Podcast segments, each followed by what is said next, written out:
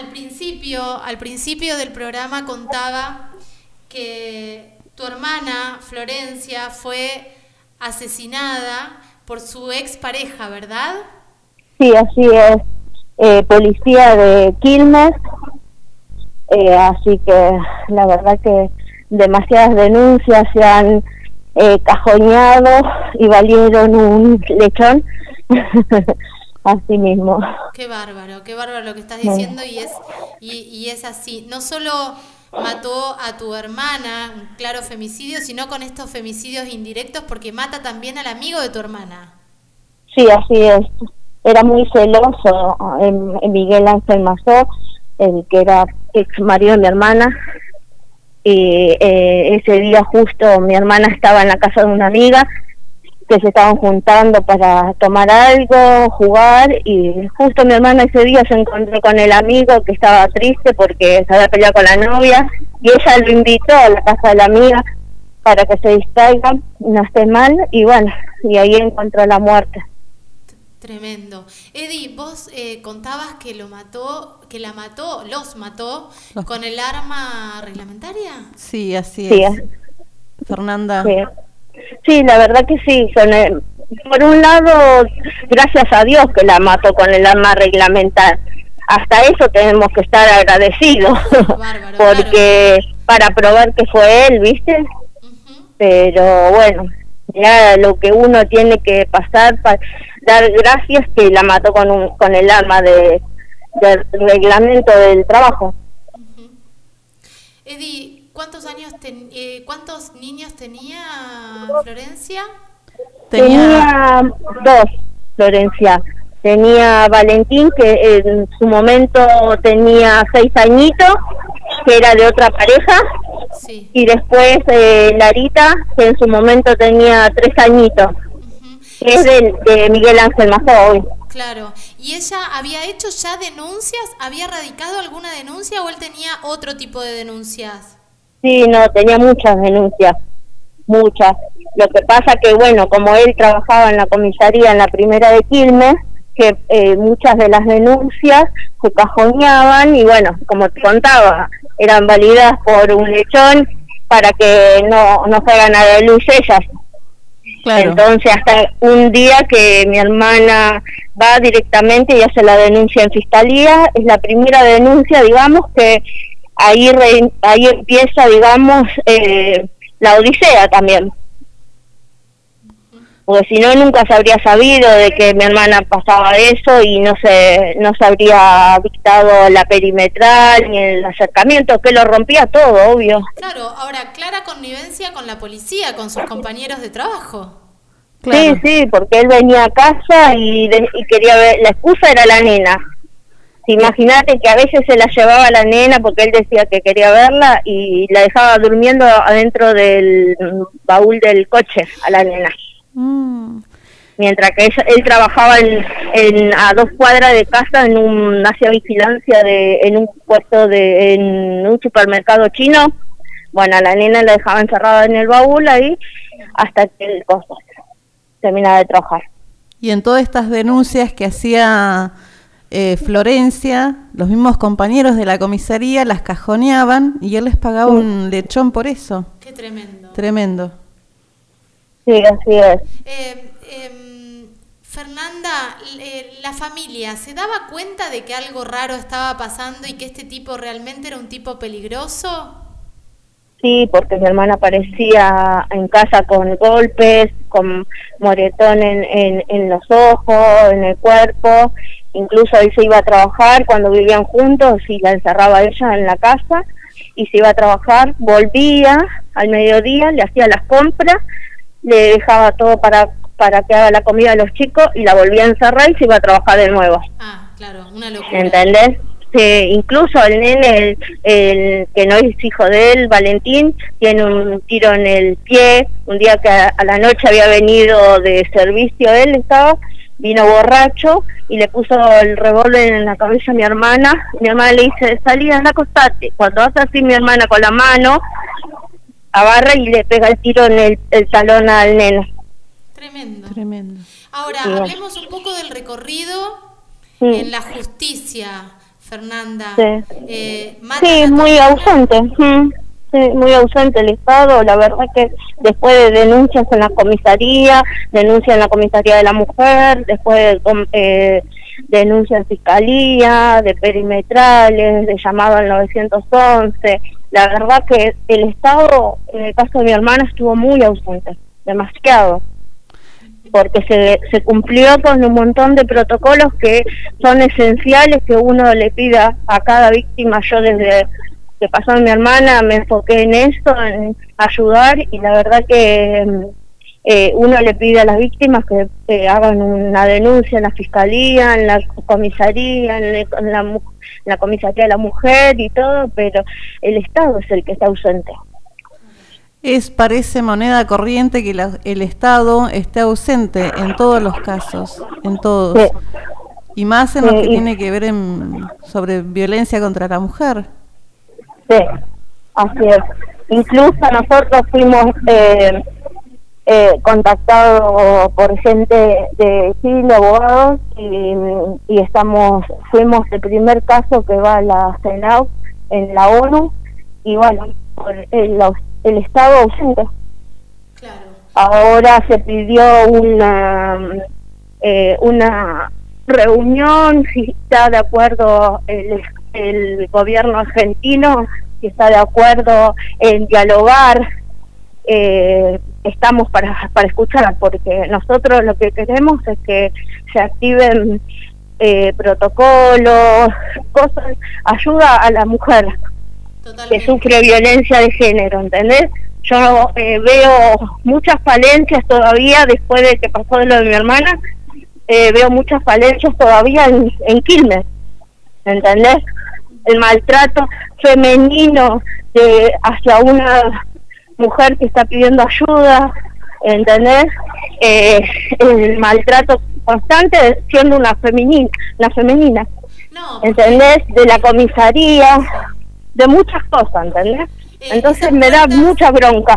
Esas puertas que tenés que ir a golpear porque estás en una situación de vulnerabilidad y de repente no te creen o de repente... Sí, eh, te dicen la loca. La loca te dicen, porque hay una, una señora que estoy ayudando acá en Quilmes y le dicen, uh, esta loca, se llama, el, el, el, el hombre lo tiene a dos casas. Tremendo. A dos casas es constante que una tiene que estar llamando. En todos lados vemos esas cosas. Eh, Fernanda, con lo que estás diciendo, me, hago un paralelismo acá con Eddie porque desde que les toca vivir la situación más tremenda que les toca vivir, como es que asesinen a tu hermana, que asesinen a tu hija, eh, la siento a las dos y a todas las mujeres que hemos entrevistado en este espacio muy comprometidas para que no vuelva a ocurrir o para ayudar a otras mujeres, ¿no? Sí, es lo que te da fuerza, lo que te da aliento para seguir adelante. Claro. Así es, porque no querés, no querés que, que a otra mujer... Que te vuelva a pasar. Le mm, pase. Sí, Fernanda. Sí, sí. ¿Estás caminando, ¿Hola? Fernanda? Sí, disculpe, estoy en la casa. Te daría una botella de agua desde acá. Ay, sí, con el barrito, hablando por teléfono y caminando. disculpe. Claro, caminando. Fer, ¿cómo están los nenes? ¿Cómo están los hijos de Florencia? Y ahora, bueno, ahora están medios ahí bajones, pero bueno, eh, ya lo peor pasamos, así que bueno, eh, mi sobrina el año pasado se quiso suicidar, se autoagredía, eh, está con tratamiento psicológico y psiquiátrico, y el varón también. Eh, son cosas que pasan a medida que los chicos son adolescentes. Claro, sí. claro. ¿Están a cargo de tu mamá? ¿Cómo? ¿Los nenes están a cargo de tu mamá? Sí, sí, están a cargo de mi mamá. ¿Qué pasa con la ley Brisa, eh, Fernanda? Sí. se está, se está dando, ellos cobraron, eh, Lara fue una de las primeras de las cinco que salieron el, eh, después de la promulgación y después recién este año salió Valentín porque van separados saliendo y la verdad que a todos los femicidios que hay, eh, la verdad que la ley Brisa está abarcando muy poco. Esperemos que empiecen a agilizar porque eh, es muy bajo el porcentaje de los chicos que están cobrando la ley Brisa. Tremendo. Sí, es más o menos lo que nos decía Marcela en la primera entrevista. Sí. Muchas. Entonces eso, viste, y cada vez se suma más porque el femicidio se está haciendo eh, una pandemia también. Totalmente. Por eso tan importantes estas puertas para golpear la lucha por la ley de víctimas, la lucha por la oficina eh, de atención a la víctima, ¿no? Eso es fundamental, Eddie. Eso es fundamental. En la oficina de atención a la víctima tenés la asesoría legal, tenés psicólogos, tenés los asistentes sociales. Es muy importante eso. Sí, pero igual eso, viste, es, eh, es, eh, depende del lugar donde vivan, ¿eh? Claro. Sí, también. Porque a mí me costó mucho para que mi sobrina pueda tener un psicólogo, una eh, el psiquiatra, todo, porque yo le tuve que mover por otros lados, porque a mí nadie, sabiendo que es una nena huérfana, nadie me, me accedió a nada. Eso es lo tremendo, que ni siquiera acceden, eh, bueno, lo vivimos con Edith también, ni siquiera accedes a una atención psicológica.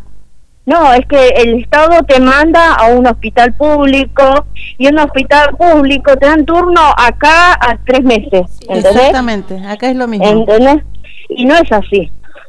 O es una... Un chico de que sufre, que, que se quedó huérfano, tiene que acceder al día que, que matan a su mamá a un tratamiento psicológico. En el instante, en el instante tiene que, tiene que obtener esa atención psicológica. Sí, incluso tiene que haber una asistencia, eh, un asistente social, un psicólogo, eh, abogado, todo desde que empieza el eh, hubo el femicidio. No hay que esperar a último momento, ¿entendés? Pero bueno, vamos a esperar a ver esto que, que dio ahora um, Elisa eh, Alcorta, a ver si se realmente se cumple todos esos doscientos y pico de hojas que, que propuso, digamos. Hay que ver si todo eso que propuso eh, se, se, cumple. Claro, lo que pasa que después de tanto recorrido ya cuesta tanto creer en el Estado, ¿no? Sí, hasta que no ves no ves hechos, no crees. Más uno un familiar que ya sufrió el femicidio, es así. No creemos hasta que... Fernanda, ¿Te referís a, a la asisten a la nueva asistencia a las víctimas que, que salió ahora? Sí. Sí. Sí, sí. Sí, ¿cómo se implementará? Porque en realidad dice que van a bajar a provincias y a los municipios. Vamos a ver cómo se implementa, ¿no? Sí, por eso es, es, ver, imagínate, si la violencia de género no se maneja bien, ¿cómo se va a manejar bien esto en cada eh, localidad, mm. cada provincia? Sí. Tremendo. ¿Eh? ¿A cuánto lo condenaron al femicida de tu hermana? El juicio le dieron 18, después lo bajaron en casación 6 años y después la Corte Suprema eh, le dio 15 años, que ya el, en enero ya podía salir, pero bueno, eh, se lo denegaron porque no quiso hacer un curso sobre violencia de género. O sea, no está caratulado como femicidio, eh, No, está homicidio grabado por el vínculo. Por eso puede salir antes, porque en realidad si fuera la carátula como femicidio es perpetua. Sí, pero lo que pasa es que tuvo mucha ayuda de todo el, comando de la policía. Tremendo. ¿Entendés? Eso es lo que pasa. Eh, tu familia, vos, la hija, el, el, el hijastro, van a tener que exponerse a este tipo libre. Sí, mi mamá el año pasado se mudó y se fue lejos para no, por las dudas si llegaba a salir.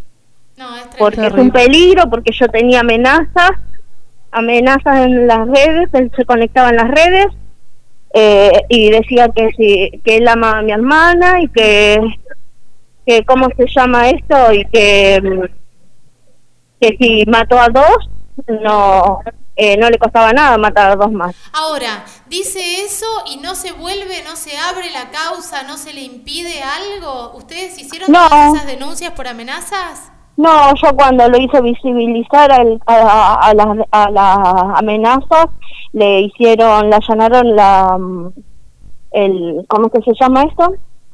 Eh, donde estaba él, la, cárcel. La celda, eso. La celda, y bueno, ahí le secuestraron el celular y bueno, le dieron una buena paliza. No, bueno, pero en realidad corren riesgo. Es tremendo. Es como una injusticia tras otra y las víctimas quedan eh, como encerradas en sus casas para seguir viviendo. Es como una locura, ¿no? Sí, uno, un, la familia, la parte de la víctima tiene que, que irse por un femicida, ¿entendés? Entonces eso no, no va. Eh, siempre pasa lo mismo, que tendría que ser diferente, ¿entendés? Totalmente. Esa es la bronca la indignación que uno que no no tiene eh, tiene como se llama como efectivo para para irse lejos ¿entendés? para teniendo su casa de años ¿entendés? mi mamá se puso muy mal la está pasando mal porque extraña sus nietos siempre vivió con, nosotros entonces como que viste alejarse pero bueno es alejarse por por el bienestar de los dos nietos que no tienen nadie que, los proteja. Eddie, ¿querés preguntarle algo más a Fernanda? No, solamente acompañarla. Sabes que te acompaño, Fernanda, que estamos juntas en esta lucha. Muchas gracias. Eh. Eh, Fer, te mandamos un beso grande desde acá. Dale, muchísimas gracias por darme este espacio ¿eh? Y bueno, a seguir luchando por siendo las voces de ellas, eh, lo único que nos queda. Así va a seguir, así va a seguir, vamos a seguir siendo las voces de ellas. Y gracias Fernanda, te agradezco, mil gracias por atendernos. No, no es nada. Siga caminando gracias a usted. Un beso. Dale, un eh, beso. Fernanda Albornoz charlando con nosotras acá.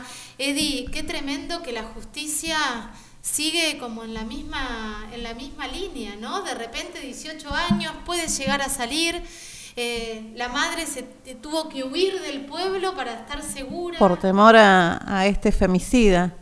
Eh, tremenda la justicia, tremenda la ausencia del Estado. Eh, y es como, dice, es como dice Fernanda, después las locas somos nosotras. Es, es terrible porque además es como un punto en común. No tienen atención ni contención psicológica. No. ¿No? no hay atención psicológica, no hay contención, no tenés un asesoramiento, eh, tenés que estar peregrinando por, por todos los organismos para que alguien te pueda escuchar. Es tremendo. Es tremendo, es, tremendo todo esto. Eh, Eddie, ¿cómo va el tema de la oficina de para las víctimas a nivel nacional y en las provincias? ¿Existen en algunos lugares? En algunas provincias existen. Ah, Acá en Río Negro no tenemos oficina de atención a la víctima. Si bien en un tiempo hubo, se cerraron por cuestiones políticas. Ahora estamos luchando con familiares para que para poder abrir una oficina de atención a la víctima en Río Negro. Porque en realidad eh, la oficina de atención a la víctima tendría esta función, tener eh, un abordaje psicológico, una contención legal, todo eso, ¿no? Todo eso, todo eso tendría una oficina de atención a la víctima. La asesoría legal, la contención psicológica, eh, la asistencia de un trabajador social, todo eso tendríamos. Es como tan raro de decir desde el sentido común, ¿por qué se cierra una oficina de atención a la víctima? ¿Por qué no hay una oficina en cada localidad? Digo, una puerta para golpear, porque además es como dice Fer, es una pandemia esto. Es una pandemia, es una pandemia. Ya lo que vamos del año van 160 femicidios. Es una locura.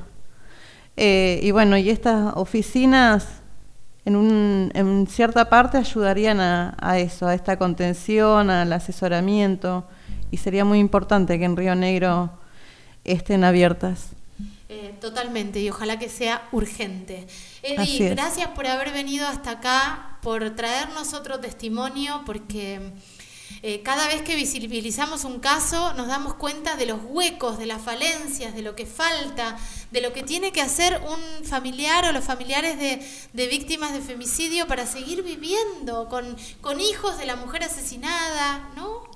Con hijos de la mujer asesinada, soportando amenazas, soportando que que a veces ese femicida está preso y tenga un celular y se pueda manejar desde la cárcel con un celular de la forma y de la manera que quiere. A través de ese celular, de ese celular también van captando otras chicas eh, y eso son cosas que tenemos que hacer visibilizar. Sí, y además de visibilizar, de que se actúe rapidísimo. A vos te pasó con, con uno de los asesinos de Karen, ¿no? Sí, sí, eh, con los dos. Primeramente fue Movilio que tuvo un celular, después me enteré de Jofre que también los denuncié, eh, y bueno, pero son cosas que te pasan. Yo creo que en cualquier momento también me voy a volver a enterar que alguno de los dos tienen, tienen teléfono.